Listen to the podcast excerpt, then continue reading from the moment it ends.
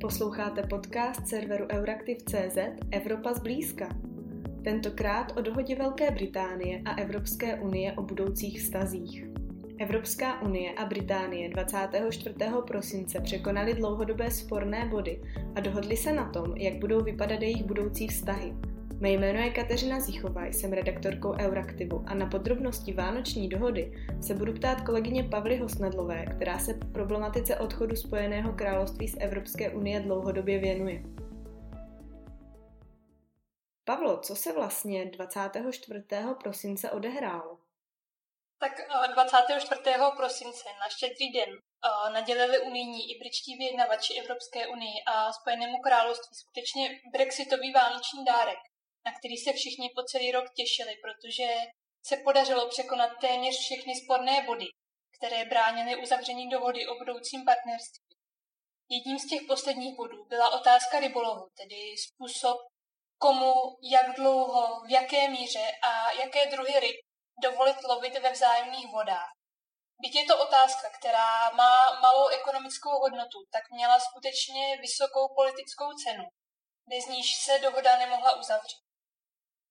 Tím dalším bodem byla otázka rovných a spravedlivých podmínek hospodářské soutěže, tedy aby britské podniky nezískávaly od vlády štědré kompenzace a nemohly tak neoprávněně konkurovat svým unijním protějškům, pokud se s nimi budou setkávat na unijním trhu.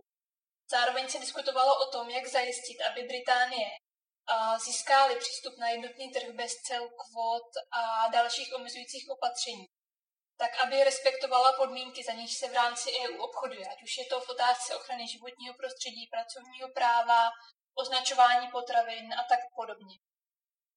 A tím třetím bodem bylo zajistit, eh, jak kontrolovat dodržování dojedaných podmínek. Zda by, to, zda by vlastně v tom měl hrát roli Soudní dvůr Evropské unie, což ale nechtěl Londýn. Nebo zda by měly existovat jiné mechanismy. Ty jsi zmínila ony tři problematické body, které dohodě dlouhé měsíce bránily. Jak se je podařilo vyjednavačům vyřešit? V případě rybolovu se dospělo ke kompromisu, který zajišťuje přechodné období pro následujících pět a půl let, během nichž mohou unijní rybáři nadále lovit i ve výlučných vodách u britského pobřeží. Nicméně zároveň musí odevzdávat čtvrtinu hodnoty svých úlovků Británii. Výměnou za to mají Naopak britští rybáři přístup se svými úlovky na unijní trh v podstatě bez zábry. Po konci přechodného období, tedy od poloviny roku 2026, dohoda předpokládá, že se bude každý rok vyjednávat zřejmě nová dohoda o přístupu do vzájemných vod. V případě hospodářské soutěže je zaveden mechanismus, který má řešit situace, pokud britské podniky získají neoprávněně státní podporu. V tomto případě můžou být buď uvolena odvetná cla ze strany vlastně Evropské unie, nebo věc může uh, řešit uh, Evropská komise, případně britský soud. A o sporech uh, by se ale nejprve mělo vyjednávat a pokud se nedospěje k dohodě, tak budou buď, jak jsem ti už říkala, ustavena odvětná cla či omezena spolupráce, případně ustavena arbitráž nebo věc bude řešit britský soud. Je ale nutné poznamenat, že vlastně každá oblast té dohodě má v podstatě vlastní mechanismus na řešení sporů. Kromě těch zmíněných problematických oblastí, eh, co dalšího ta dohoda upravuje? Tak dohoda se netýká pouze obchodní výměny, respektive způsobu, jak dovážet a vyvážet z Británie do EU a naopak, a s tím související oblasti dopravy, duševního vlastnictví nebo veřejných zakázek, ale pokrývá i takové oblasti, jako je energetika, trestní právo, digitalizace, oblast kybernetické bezpečnosti nebo výměna dat a jejich ochrana. Dohoda zajišťuje například účast e, Spojeného království v některých unijních programech, jako je výzkumný program Horizon, program v rámci Euratomu, který se týká využívání jaderné energie, či se týká vlastně, nebo další tou oblastí, kde Spojené království chce nadále pokračovat a využívat vlastně unijní systémy, tak je v oblasti monitoringu zemského povrchu v rámci tzv. systému Copernicus. Spolupráce by měla pokračovat i s agenturami Europol a Eurojust, které vlastně uh, se týkají policejní a justiční spolupráce. A Londýn bude mít také možnost vyměňovat si s Bruselem údaje o podezřelých nebo pohřešovaných automobilech. Bude moci sdílet i jméno evidenci cestujících nebo data o otiscích prstů či DNA v případě, že budou vlastně vyšetřovat nějaký případ. Částečně vlastně dohoda předpokládá i spolupráci například při zdravotních krizích, jako je ta nynější koronavirová. Na druhou stranu ale některé otázky se nepodařilo dojednat. Týká se to zejména služeb obecně a finančních služeb zvláště a s nimi vlastně související i vzájemné uznávání kvalifikací a odborných vlastně znalostí. To body jsou klíčové zejména pro Británii obecně a pro londýnské city zvláště. Některých oblastech uh, je ponecháno přechodné období, během něhož se budou postupně zavádět nová pravidla, nebo naopak ještě se budou vyjednávat nová pravidla. Týká se například uh, oblasti ochrany dat a výměny dat mezi Spojeným královstvím a Evropskou unii. Nyní se na Británii vztahují unijní pravidla, týkající se hlavně tedy, nebo související s GDPR, nařízením o ochraně osobních údajů. Ale postupně se vlastně bude řešit, jak zajistit, aby i nadále ta spolupráce mohla pokračovat a vyměňovat si data a osobní údaje, až vlastně Británie začne zavádět vlastní pravidla. Jiné otázky, které ta dohoda vůbec nepokrývá, tak na žádost britské strany dohoda se netýká zahraniční a obrané spolupráce nebo oblasti vnější bezpečnosti. Jak lze tedy od 1. ledna nového roku 2021 vlastně charakterizovat ten vztah Evropské unie a Británie? To je velmi dobrá otázka. Je to naprosto bezprecedentní vztah unijního bloku s bývalým členem a odráží téměř 48 let členství v jednotném svazku. Je to v podstatě hybridní forma spolupráce, která má částečně prvky toho, co má nyní EU se zeměmi jako je Norsko například. Částečně možná prvky, které lze pozorovat ve vztahu EU s Kanadou. V dohodě se ale samozřejmě odrážejí i běžné prvky, které má většina obchodních dohod. Ale má i některé inovativní části a některé části, které v podstatě odráží i členství v Evropské unii. Vždy je právě nutné zohlednit, že Spojené království bylo řádným členem Evropské unie téměř půl století a dokud zcela nenahradí evropské předpisy, kterými se ještě v některých oblastech řídí, protože jsou zakotveny v britském právu, tak stále bude trochu jednou nohou či rukou v Evropské unii. Samozřejmě se očekává, že se Spojené království bude postupně od EU vzdalovat, co se hlavně toho právního hlediska týče, ale ekonomicky bude stále na evropské země napojena. I když je otázkou, jak výrazně, protože již některé podniky přesunuly svá sídla z britských ostrovů na starý kontinent a tento trend může dále pokračovat. Nicméně sám Boris Johnson prohlašuje, že Británie opustila pouze Evropskou unii, ale zůstává nadále evropskou zemí a partnerem pro Evropskou unii. Bude každopádně zajímavé sledovat, jak se nadále bude vyvíjet vztah obou v podstatě už nyní suverénních bloků. Ale přirovnat nynější vztah některému z existujících by vyžadovalo asi hlubší analýzu. A jak tento vztah dopadne na Evropskou unii a Velkou Británii? Jaké se očekávají ekonomické, ale i jiné dopady, například i na občany, jak na ty britské, tak na ty unijní? Co se ekonomických dopadů týče, tak v podstatě od osudného referenda o Brexitu se objevovaly různé studie o tom, jaké bude mít odchod Velké Británie z Evropské unie dopady na ekonomické i geopolitické postavení Spojeného království. Vyčíslení dopadu opuštění jednotného trhu na britské HDP se v různých studiích lišilo. Čem se ale odborníci shodují je to, že tento krok bude mít větší negativní dopady na Británii než na Evropskou unii. A to jak právě v té ekonomické, tak i v politické rovině a očekává se oslabení postavení Británie jak na evropském, tak i na světovém poli. Přestože bude obchodní výměna osvobozena od cel a kvót a tedy nemusí okamžitě dojít ke zvýšení cen výrobků, jak se původně očekávalo, tak eh, vzrostou ale administrativní povinnosti, které ve svém důsledku mohou omezit dopravu mezi Evropskou unii a britskými ostrovy, Velkou Británií a potenciálně i v nějakém dlouhodobějším horizontu i zvýšit některé náklady. Zatím se tyto překážky ještě nepotvrdily v praxi a to vzhledem k tomu, že se novými pravidly vzájemný vztah řídí teprve pár dní a v nich navíc byly obsaženy končící vánoční svátky a víkend. Zároveň je doprava nadále omezená do jisté míry koronavirovými omezeními na obou stranách Lamaňského průlivu. Kde se ale změněné podmínky již projevily, je cestování napříč Evropou. Až do září je sice možné cestovat do Spojeného království nadále na základě občanského průkazu, ale pak už tedy jenom na pas. Nicméně právě kvůli těm koronavirovým omezením a tím, že se nyní Spojené království stalo třetí zemí, tak se v prvním lednovém víkendu někteří Britové potýkali s problémy na letištích. V podstatě uh, jim byl zabráněn vstup na palubu, protože cestování obyvatel neunijních zemí napříč EU je nyní omezeno pouze na nezbytné cesty a nikoli tedy pro turistické účely. Až to tak bude možné, tak pak se teprve ukážou ty skutečné důsledky opuštění jednotného trhu. Pro krátkodobé cesty už uh, nebude ve Spojeném království platit evropská kartička zdravotního pojištění. A naopak uh, bude zřejmě zaveden na britských ostrovech roaming, takže se prodraží vlastně volání i využívání dat. Ti, co už ve Spojeném království nyní bydlí, tak tam samozřejmě mohou zůstat, ale musí se registrovat. Na to existuje uh, systém, který uh, těm, co už ve Spojeném království žijí déle než pět let, tak zajišťuje statut takzvaného usedlíka. A uh, podstatě tedy jim umožňuje dále pokračovat a využívat veškerých výhod v podstatě jakoby britských občanů. A ti, co ještě uh, pět let tam nežijí, žijí tam kratší dobu, tak uh, získají statut uh, takzvaného v podstatě předběžného usedlíka.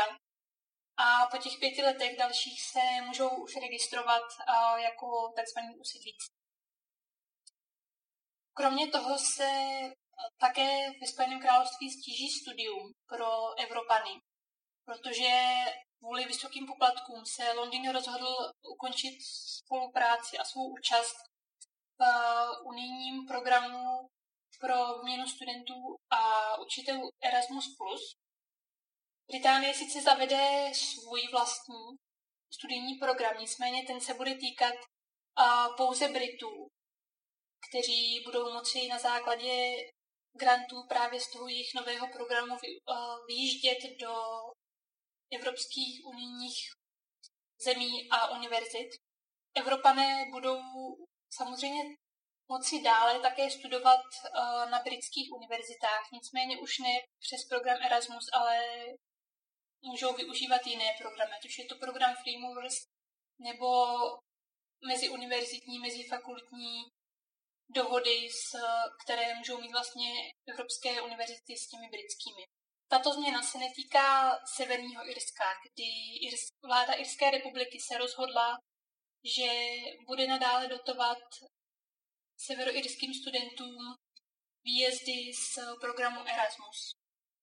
A tyto podmínky se budou vztahovat i na Česko. Samozřejmě do jisté míry se stíží obchodní výměna mezi českými podniky a jejich britskými protějšky a samozřejmě také cestování. U toho cestování ještě dobré zmínit, že samozřejmě bude nadále možné využívat leteckou či pozemní dopravu, ale u té letecké dopravy bude omezeno cestování s britskými aeroliniemi, kdy oni budou moci létat jen do jedné z evropských destinací, ale ne mezi nimi. To znamená, že cesty budou umožněné například z Londýna do Prahy, ale už ne z Prahy třeba do Amsterdamu s tou samou britskou společností. Ta, řekněme, vánoční dohoda ale není konečným krokem. Platí zatím provizorně, ještě ji například neposvětil Evropský parlament a jak si zmiňovala, některé oblasti ještě nejsou tak úplně dořešené. Co tedy bude následovat? Přesně tak. Tím, aby se vztah Evropské unie a Spojeného království mohlo od ledna řídit novými pravidly, dojednanými tedy na poslední chvíli, tak členské státy jednomyslně schválily provizorní platnost té dohody.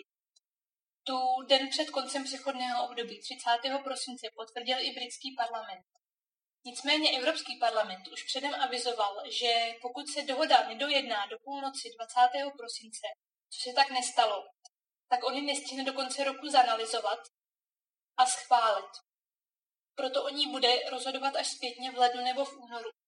Dle předpokladu Evropské komise by to měl stihnout do konce února. Nicméně odborníci i samotní europoslanci tento postup kritizují, protože není jednak demokratický a je otázkou, co by se dělo, pokud by Evropský parlament dohodu neschválil. Ale spíše se očekává, že by ji europoslanci schválit měli, protože uh, jak odborníci vysvětlují, tak uh, Michel Barnier, hlavní unijní vyjednavač, poměrně důkladně diskutoval postup těch jednání s koordinační skupinou Evropského parlamentu, která se zabývala právě otázkami Brexitu. Takže samozřejmě oni mají nějaké povědomí o tom, jak ta jednání probíhala a co se tam řešilo. Předpokládalo se také, že by dohodu měly schvalovat i národní parlamenty. Nicméně ta dohoda je nakonec charakterizována jako obchodní dohoda. To znamená, že spadá do pravomocí EU jako celek a nejedná se tedy o smíšenou dohodu, které se vyjednávají mezi EU a členskými státy na jedné straně a třetí zemí na straně druhé. Tomu bylo například v případě dohody EU s Kanadou, takzvaná dohoda SETA, kdy tu museli schvalovat členské státy dle svých ústavních tradic, tedy často prostřednictvím národního a v některých případech i regionálního parlamentu. Což, jak se například v případě Belgie ukázalo, byl problém, protože valonský parlament tehdy dohodu s Kanadou na první pokus nepodpořil a podobný scénář se očekával i nyní v případě dohody EU s Británií. V průběhu toho provizoria teda platí vlastně jednotlivé části té dohody, které už dojednané jsou. Nicméně, jak už jsem říkala, tak v některých oblastech platí přechodné období, během nich se postupně budou zavádět nová pravidla nebo se ještě vyjednávat nová pravidla. A v podstatě, jak se i odborníci domnívají, tak ta vyjednávání budou v podstatě nekonečná a bude se neustále vlastně řešit, jak pokračovat v té spolupráci a jak se dál posunout. Mm-hmm, jak říkáš, jedná se o bezprecedentní situaci, kdy členský stát vystupuje z Evropské unie na základě článku 50 Lisabonské smlouvy. Jak to tedy vlastně může ovlivnit Evropskou unii jako takovou? Tak vyjednavači na jednu stranu uh, pocítili úlevu po těch v podstatě deseti měsících intenzivního vyjednávání, která byla navíc ještě stižená koronavirovou pandemií. A Británie vlastně to ukončení jednání považuje za vítězství. Nicméně je to takové hořké vítězství, protože Unie v podstatě ztratila jednoho svého člena. A poslední průzkumy v podstatě ukazovaly na britské straně, že kdyby se nyní konalo referendum, tak v podstatě Británie by asi neodešla. Protože v tom roce 2016 Britové hlasovali o tom, zda opustit Evropskou unii, ale nehlasovali už o tom, jak to mají udělat. A v podstatě ani Británie neměla nějaký jasný plán toho, jak vlastně Evropskou unii opustit. A vlastně ukázalo se, že to vůbec není jednoduchý úkol. A jak se na počátku předpokládalo, že by to mohlo mít dominový efekt a i další země v podstatě by, by měly nějaké snahy o to opustit Unii, tak britský příklad ukázal, že to není úplně dobrý nápad. A jak už jsem vlastně říkala, tak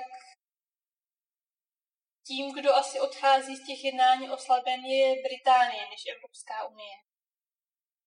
A budeme to možná vidět i nyní s příchodem nové americké administrativy, kdy Joe Biden nebyl úplně zastáncem Brexitu, jako například Donald Trump.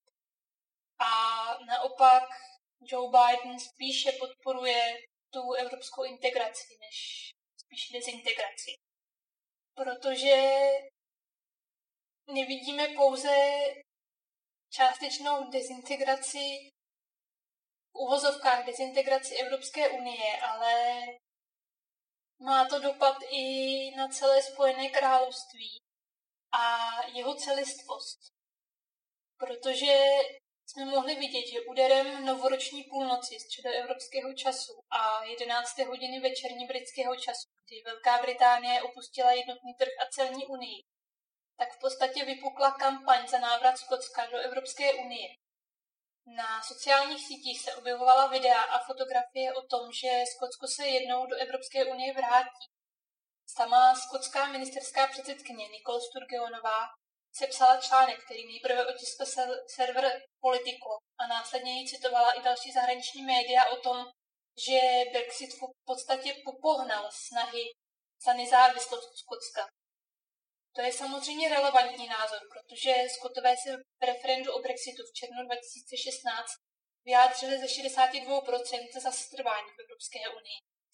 A řada odborníků se i domnívá, že v otázce skotské nezávislosti bude zajímavé v nadcházejících měsících a letech sledovat širokou diskuzi. Tu se sice premiér Boris Johnson snaží zvrátit a nechce dovolit další referendum o nezávislosti Skotska, protože v tom posledním v roce 2014 se Skotové vyjádřili proti secesi, tedy odtržení od Spojeného království. S tím souvisí i obava dalších evropských zemí, kde v posledních letech sílí separatistické snahy některých regionů, jako například ve španělském Katalánsku či Baskicku nebo v Belgii. A pokud by se Skotsku podařilo odstrhnout od Spojeného království a vstoupit do Evropské unie, tak by to skutečně mohlo vyvolat dominový efekt napříč Evropou a jejími regiony. Je ale nutné podotknout, že pokud by se Skotsku podařilo osamostatnit, jak se mi zdůrazňují, oni by to ekonomicky zvládli, tak by ale museli projít celým unijním vstupním procesem, což není úplně jednoduchá záležitost. Nicméně tím, že už v Evropské unii jednou byli, tak to může být zase na druhou stranu věc, uh, nebo může vlastně tu věc celou usnadnit.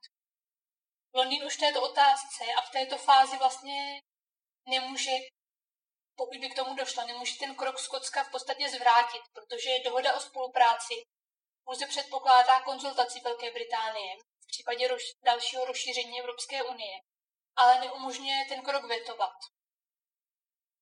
S otázkou skotského referenda může souviset ještě separatismus Severního Irska, které se nyní řídí jiným režimem než zbytek Spojeného království.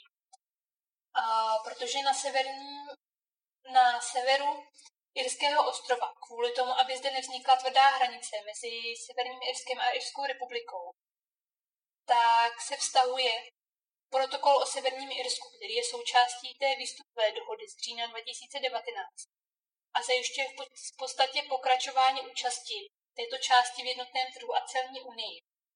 Dá se tedy očekávat, že tím, jak Velká Británie bude měnit postupně evropské předpisy za své zákony, tak se začnou oba celky postupně od sebe čím dál tím víc vzdalovat.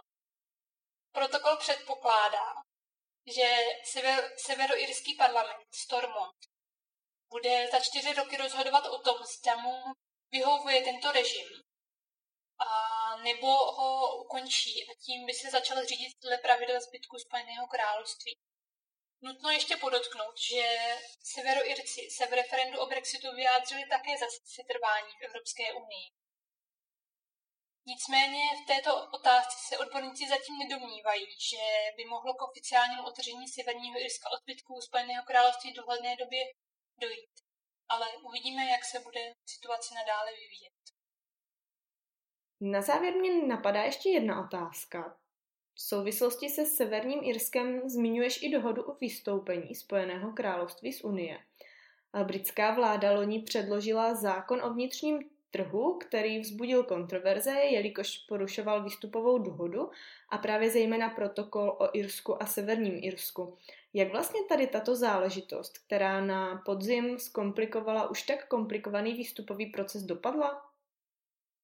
Tato problematika se podařila vyřešit zhruba někdy na přelomu listopadu a prosince roku 2020, kdy výbor, který se zabýval v podstatě implementací té výstupové dohody, který vede na unijní straně Maroš Ševčovič, slovenský eurokomisař, a na britské straně Michael Gove, tak se jim v podstatě podařilo vyřešit implementaci toho protokolu o postavení Severního Irska. A tím pádem tedy přesvědčit Londýn a Borise Johnsona o stažení těch kontroverzních, kontroverzních částí zákona o vnitřním trhu.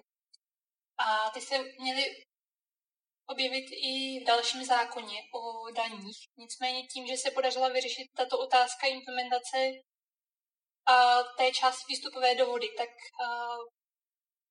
Londýn tedy v podstatě ze svých pozic ustoupil. Redakce Euraktiv se s vámi pro tentokrát loučí. Děkujeme, že nás posloucháte.